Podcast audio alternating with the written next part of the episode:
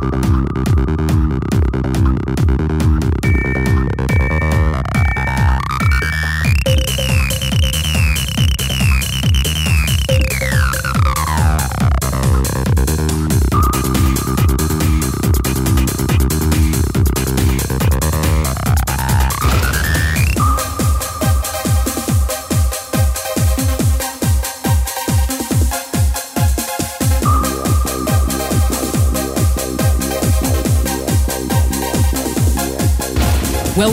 episode 23 of the Montana Values Podcast. In this show, we'll dive deeper into the Red Agenda's pursuit for criminal justice and what you can expect from Republicans when they get to Helena in 2021. Let's drop a depth charge into part two of the Hunt for Red Montana with our host, Tammy Fisher. So, friends, we're going to look at this through the lens of a former prosecutor and that's Tammy's bailiwick. Uh, Tammy, you and I came to know each other after your days as a prosecutor. Yep.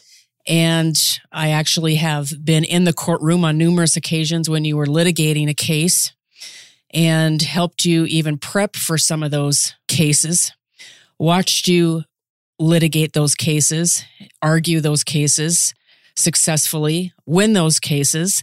and so I know that you have extensive experience in how the criminal justice system works. I do. You know, I spent two and a half years as a prosecutor. So the issues we're talking about today are pretty near and dear to my heart. I have firsthand experience in dealing with drugs and addiction, both with my own family and family members, but also as a prosecutor. And it was very easy to see very quickly. It didn't take me two and a half years to come to the conclusions that I have come to. And ultimately, I guess what are my suggestions that other states have also developed on how we can best address drug addiction and incarceration and the criminalization of drug use in Montana.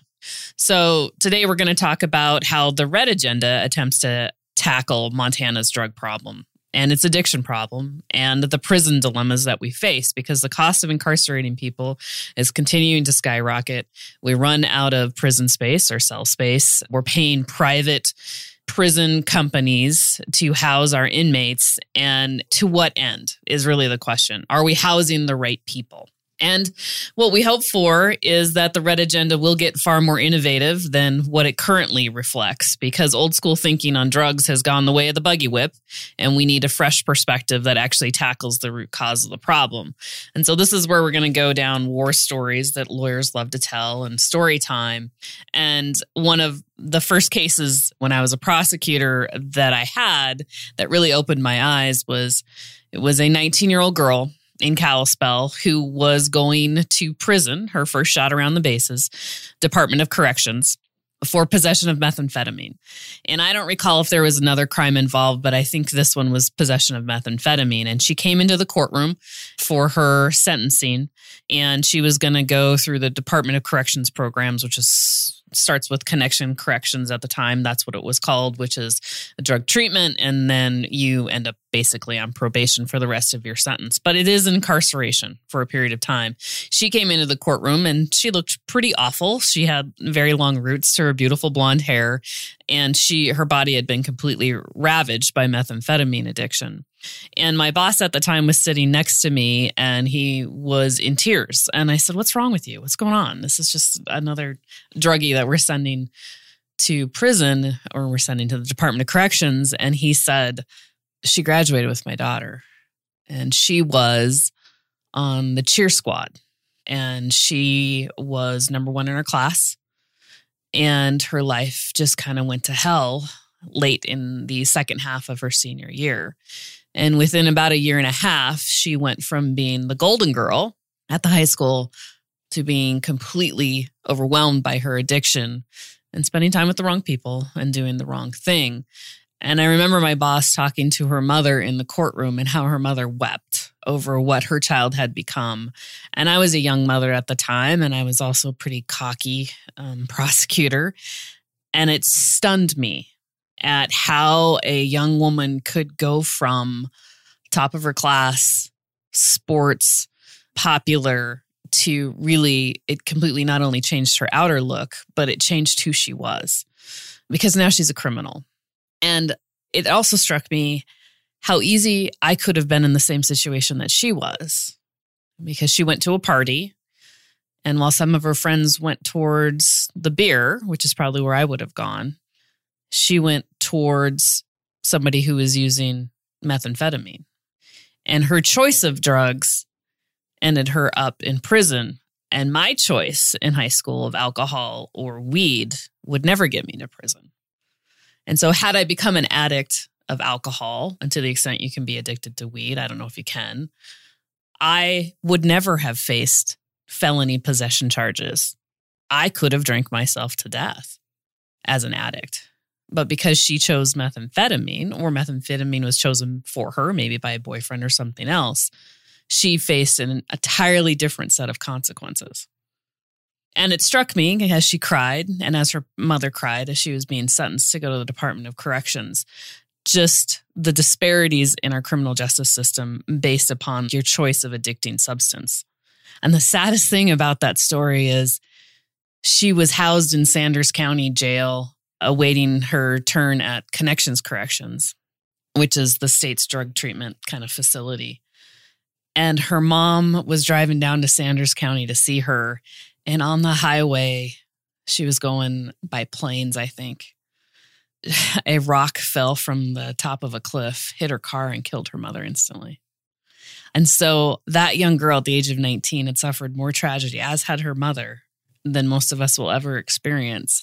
And it's just fascinating to me how essentially the turn of events could happen so quickly and so and have such different consequences than it may have for somebody else in a similarly situation, I guess. So it's under that guise or under or through that lens that I would like all of us to at least have the discussion or be thoughtful about how we're addressing drugs in Montana, addiction in Montana, and incarceration. Now, the red agenda refers to quote, strengthening law and order, end quote. And included in that section is phrases like war on meth and drug treatment courts and drug teams without much detail. On page four of the Red Agenda, the first component of the criminal section is to, quote, fully fund statewide drug treatment courts, end quote. Yeah, and I get a lot of questions about drug treatment courts. I have some familiarity with them, and I just don't like them. I think it's a misuse of the criminal justice system. So I know they have been somewhat successful. I know that for some people, they've been life changing. However, the cost and investment of state and county employee time to me just isn't worth the return. Court is not where you address addiction, court is not where drug treatment occurs. Court is a component of the criminal justice system. And the criminal justice system is meant to punish and provide restitution to victims. Anyone who thinks the criminal justice system excels at rehabilitating criminals hasn't worked in the criminal justice system. Lawyers know nothing about addiction. Judges are in the same boat. And using a system designed for punishment and restitution to treat addiction is like hiring a plumber to wire your house it's a misuse and it's a false reliance upon a system that has zero expertise and training in addiction. This doesn't mean that the people and professionals involved don't mean well. They all mean well. They absolutely do. And it doesn't negate the fact that almost all crime is fueled in part by addiction. But to tell the criminal justice system and courts it's now their responsibility to fix addiction is a false reliance that results in significant dollar investment with little return. Instead, those dollars should be spent on additional inpatient and outpatient treatment addiction facilities staffed with addiction specialists who went to college specifically for the purposes of treating addiction, not lawyers who went to college to learn how to practice law. If you wouldn't have a lawyer perform your heart surgery, why would you have a lawyer involved in your drug treatment? And yes, we are well aware that drug treatment courts are comprised of a team of professionals, not just lawyers and judges. And we know that everyone works together to help a drug addict make meaningful change in their life to avoid the consequences of the criminal justice system. But the goals of drug treatment courts can be pursued in a way that makes more sense and actually addresses the root cause of the problem, which is addiction. In Montana, when you commit a crime and you're convicted, at sentencing, the judge is allowed to take into account any mitigating factors that weigh in favor of a lighter sentence, such as whether the needs of the offender can better be served by the community or in a facility or program other than state prison. Considers whether the offender's criminal conduct was the result of circumstances that are unlikely to recur. The character and the attitude of the offender indicate that the offender is likely to commit another crime. So basically, you look at the person's character and say, are you likely to commit another crime? Or is there something there that that caused you to commit the crime or inspired you to commit the crime. And they can also look at whether the offender is likely to respond quickly to correctional or rehabilitative treatment. Typically, an offender in Montana does not seek drug treatment prior to being sentenced for his or her crime. So, why is that? Well, there's two reasons, and these are huge, big deals.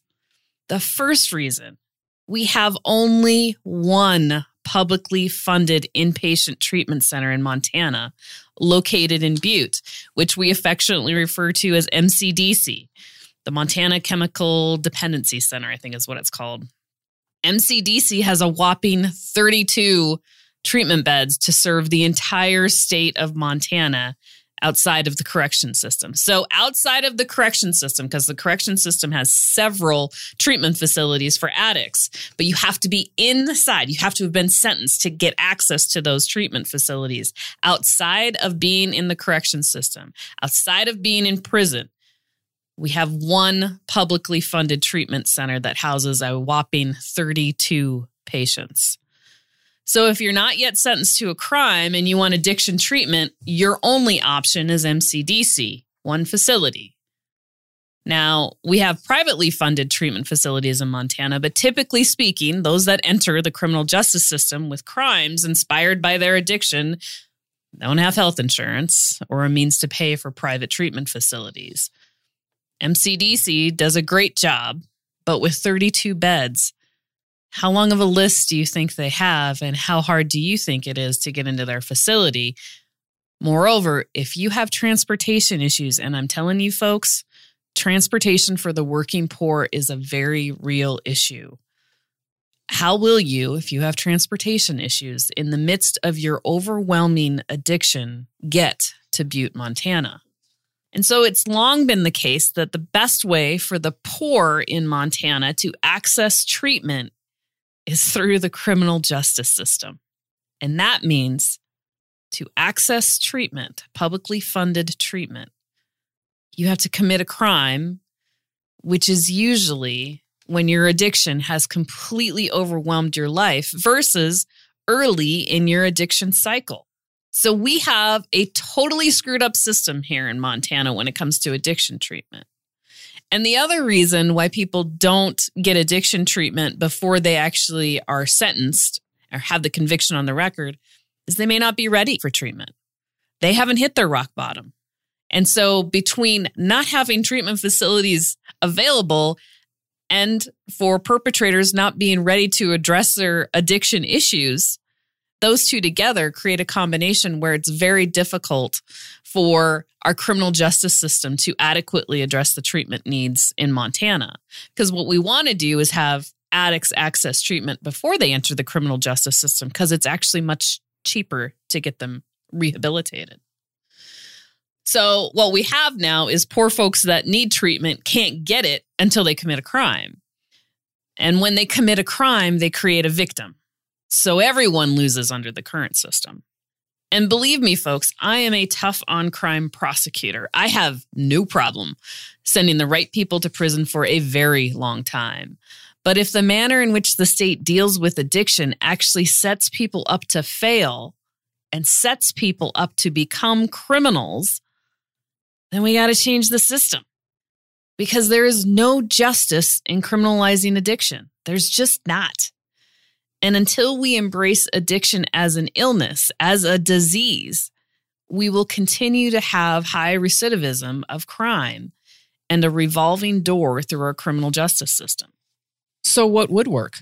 Well, clearly, we have a disproportionate number of addicts in the state. We have an enormous methamphetamine, heroin, and pain pill addiction problem in the state. You can see it when you walk down the street. You can see it by glancing at the jail roster, and you can see it if you take the time to check out any emergency department in our state. You literally have to be blind not to see the addiction in every corner of our society and every corner of our state. So, if we're willing to accept that addiction is not a human failure, but a disease, then can we actually begin to treat the disease systematically, fairly, and primarily outside of the criminal justice system? Because what hampers recovery more? Self loathing due to addiction or self loathing due to addiction and victimizing others by committing crimes? Why not limit the suffering instead of extending it far and wide throughout our communities? So, we need more state funded treatment facilities that are in no way tied to the criminal justice system. Lots more, and that's expensive. Really stinking expensive. Where would we get the money? Well, so now you got to stick with me here because you're not going to like this, Mickey. I promise you will not like this, but you got to stick, you got to hang on. Hold on, because this proposal is radical. Great. And at first, I choked on the idea. I couldn't even utter the words. And here are the words two words very hard for a former prosecutor to utter decriminalize addiction. Wait, hold, what? no, I'm serious. That's right. Stop putting people in jail for being addicts. Put them in jail for their crimes against others, theft, property crimes, crimes against people but don't jail them simply because they chose meth over alcohol as their drug of choice. Think about it. You can drink yourself to a blither on your front porch consuming bottles of booze and you have zero criminal consequences. Not one. But if you shoot up meth on your front porch, that's a crime. That's a felony, and the consequence is up to 10 years in prison. Does it make sense to discriminate against a person based upon their drug of addiction? Is alcohol, when misused, any less harmful to a family unit than methamphetamine? Is prescribed oxycodone, when misused, any less harmful to a family unit and society than heroin? If all of these drugs of addiction are equally devastating to the addict and to society, why do we discriminate against them? So if you're still with me, how do we make sure addiction is treated as a disease and a healthcare issue and that it's not addressed by a system intended to punish and provide restitution to victims? And then how do we add treatment centers and not blow the budget? If we really want to tackle the addiction problem in the state that keeps otherwise working, capable adults from being productive members of society, we need a holistic approach because how we treat addiction is reactive right now and it's punitive. And every system in our state is affected. Between 2012 and 2017, the number of kids in foster care in Montana went up by 98%. 98%. And the primary reason kids are removed from their parents is addiction and the cost of providing services to these families broken by addiction? It's enormous. It's huge. It's millions of dollars to treat the tertiary effects of addiction counseling for kids, counseling for parents, cost for foster care placements, cost for supervised parenting. It's a system that is underfunded and bleeding money with no end in sight and no treatment facilities to place the parents in. What about the babies born in our hospitals? Our Montana babies? Our rate of drug addicted babies born in Montana is among the highest in the country and one of the fastest growing. And drug addicted babies are incredibly expensive to care for. And you know who pays those bills? You and me. We're all paying for those bills anyway, folks. If we're going to shift our approach to drugs of addiction, we can also shift the costs of addiction. And here's what we mean by that if we can conserve jail cells for criminals, not addicts, we can take the cost savings and shift it to addiction treatment facilities. If fewer babies are born drug addicted, we can shift those cost savings to addiction treatment facilities. If fewer kids are removed from their parents' care, we can shift those cost savings to addiction treatment facilities. And we don't have to reinvent the wheel here. We can look at other states and we can look at the drug trade for what it is. It is a supply and demand industry like every other industry. On the supply side, we lock up the suppliers for a very long time, throw away the key, make dealing and distributing drugs in Montana a very painful endeavor, increase funding for law enforcement drug interdiction activities, help our cops cut the supply side. They know how to do it and listen to them when they tell us what tools they need to cut off the supply chain. And then we got to address the demand side holistically. Look at what other states like Maine and Illinois, Washington, and New Jersey are doing. They have comprehensive strategies to address demand. In some states, when law enforcement meets an addict on the street, instead of charging and jailing the addict for being in possession of their drug of addiction, they can refer the addict to treatment under what is called the Law Enforcement Addiction Advocacy Program, pre arrest diversion programs, and treatment alternatives to incarceration that are not reliant on the courts, but the discretion of law enforcement on the street. Pre arrest diversion initiatives are key. Through these initiatives, police serve as the point of contact for those seeking treatment in their communities, offering immediate access and reducing the magnitude of obstacles associated with entry to treatment cops help addicts get treatment before they even commit crimes because they know where the addicts are. Cops are viewed as a safe place for addicts to turn to for help without judgment and with options for treatment. This is part and parcel of community policing model. And it's another way that we can back the blue in how they want to address addiction in our communities. But all of this, literally any plan available, relies upon open access and availability of state funded addiction treatment facilities. Simply offering acute detox services will not cut it. We must have non judgmental, non criminal justice affiliated long term treatment facilities across the state. So instead of investing more money in drug treatment courts, invested in pre arrest, no crime committed drug treatment facilities. And what statutes could the legislature amend to reflect a new approach to addiction? Well, the sentencing statutes that direct judges and how they determine appropriate sentencing for a crime is one way to do it. If an addict commits a crime and prior to sentencing takes it upon themselves to seek addiction treatment, that should be a mitigating factor, not for purposes of restitution to the victim, but for purposes of decreasing the possible sentence of incarceration. Addicts don't get treatment unless they're ready, and forced treatment rarely succeeds. But for those addicts truly remorseful for their crimes that were committed to feed their addiction, submitting to addiction treatment voluntarily should be considered by a judge at sentencing explicitly stating in black and white legislatively that voluntary submission to treatment pre plea, before they even enter a plea, and pre sentencing, before sentencing, that should be a mitigating factor for consideration in sentencing. That would be a good step.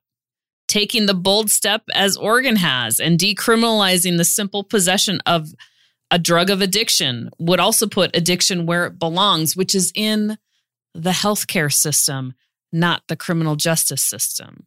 So if you're treated the same as if you're found with personal use amounts of methamphetamine or heroin as you are treated if you're found with a bottle of vodka or prescribed pain pill, that would help. And we charge criminal conduct then only, like theft, disorderly conduct, forgery, etc., rather than felony possession of personal use drugs. So you're charging the criminal conduct, not the addiction. And that's what the criminal justice system can actually address. And the addiction is taken care of outside of the criminal justice system.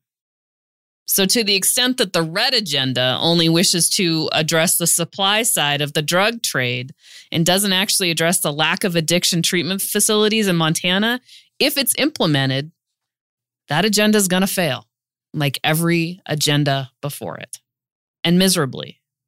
And we'll have the continuation of the money bleed for programs that don't work and for the tertiary problems caused by drug addiction. Thanks for listening, and we'll see you next time. You've been listening to the Montana Values Podcast. Become a sponsor of the show by going to our website, montanavaluespodcast.com, locating the sponsor page and clicking on the donate button. Subscribe to the show on Podbean or wherever you get your podcasts. Follow us on Twitter and Parler. Our handle is at MTValues. What's your favorite Montana value? How do you live it? Write to us. Our email address is montanavaluespodcast at gmail.com. Thanks for listening, and we'll see you next time.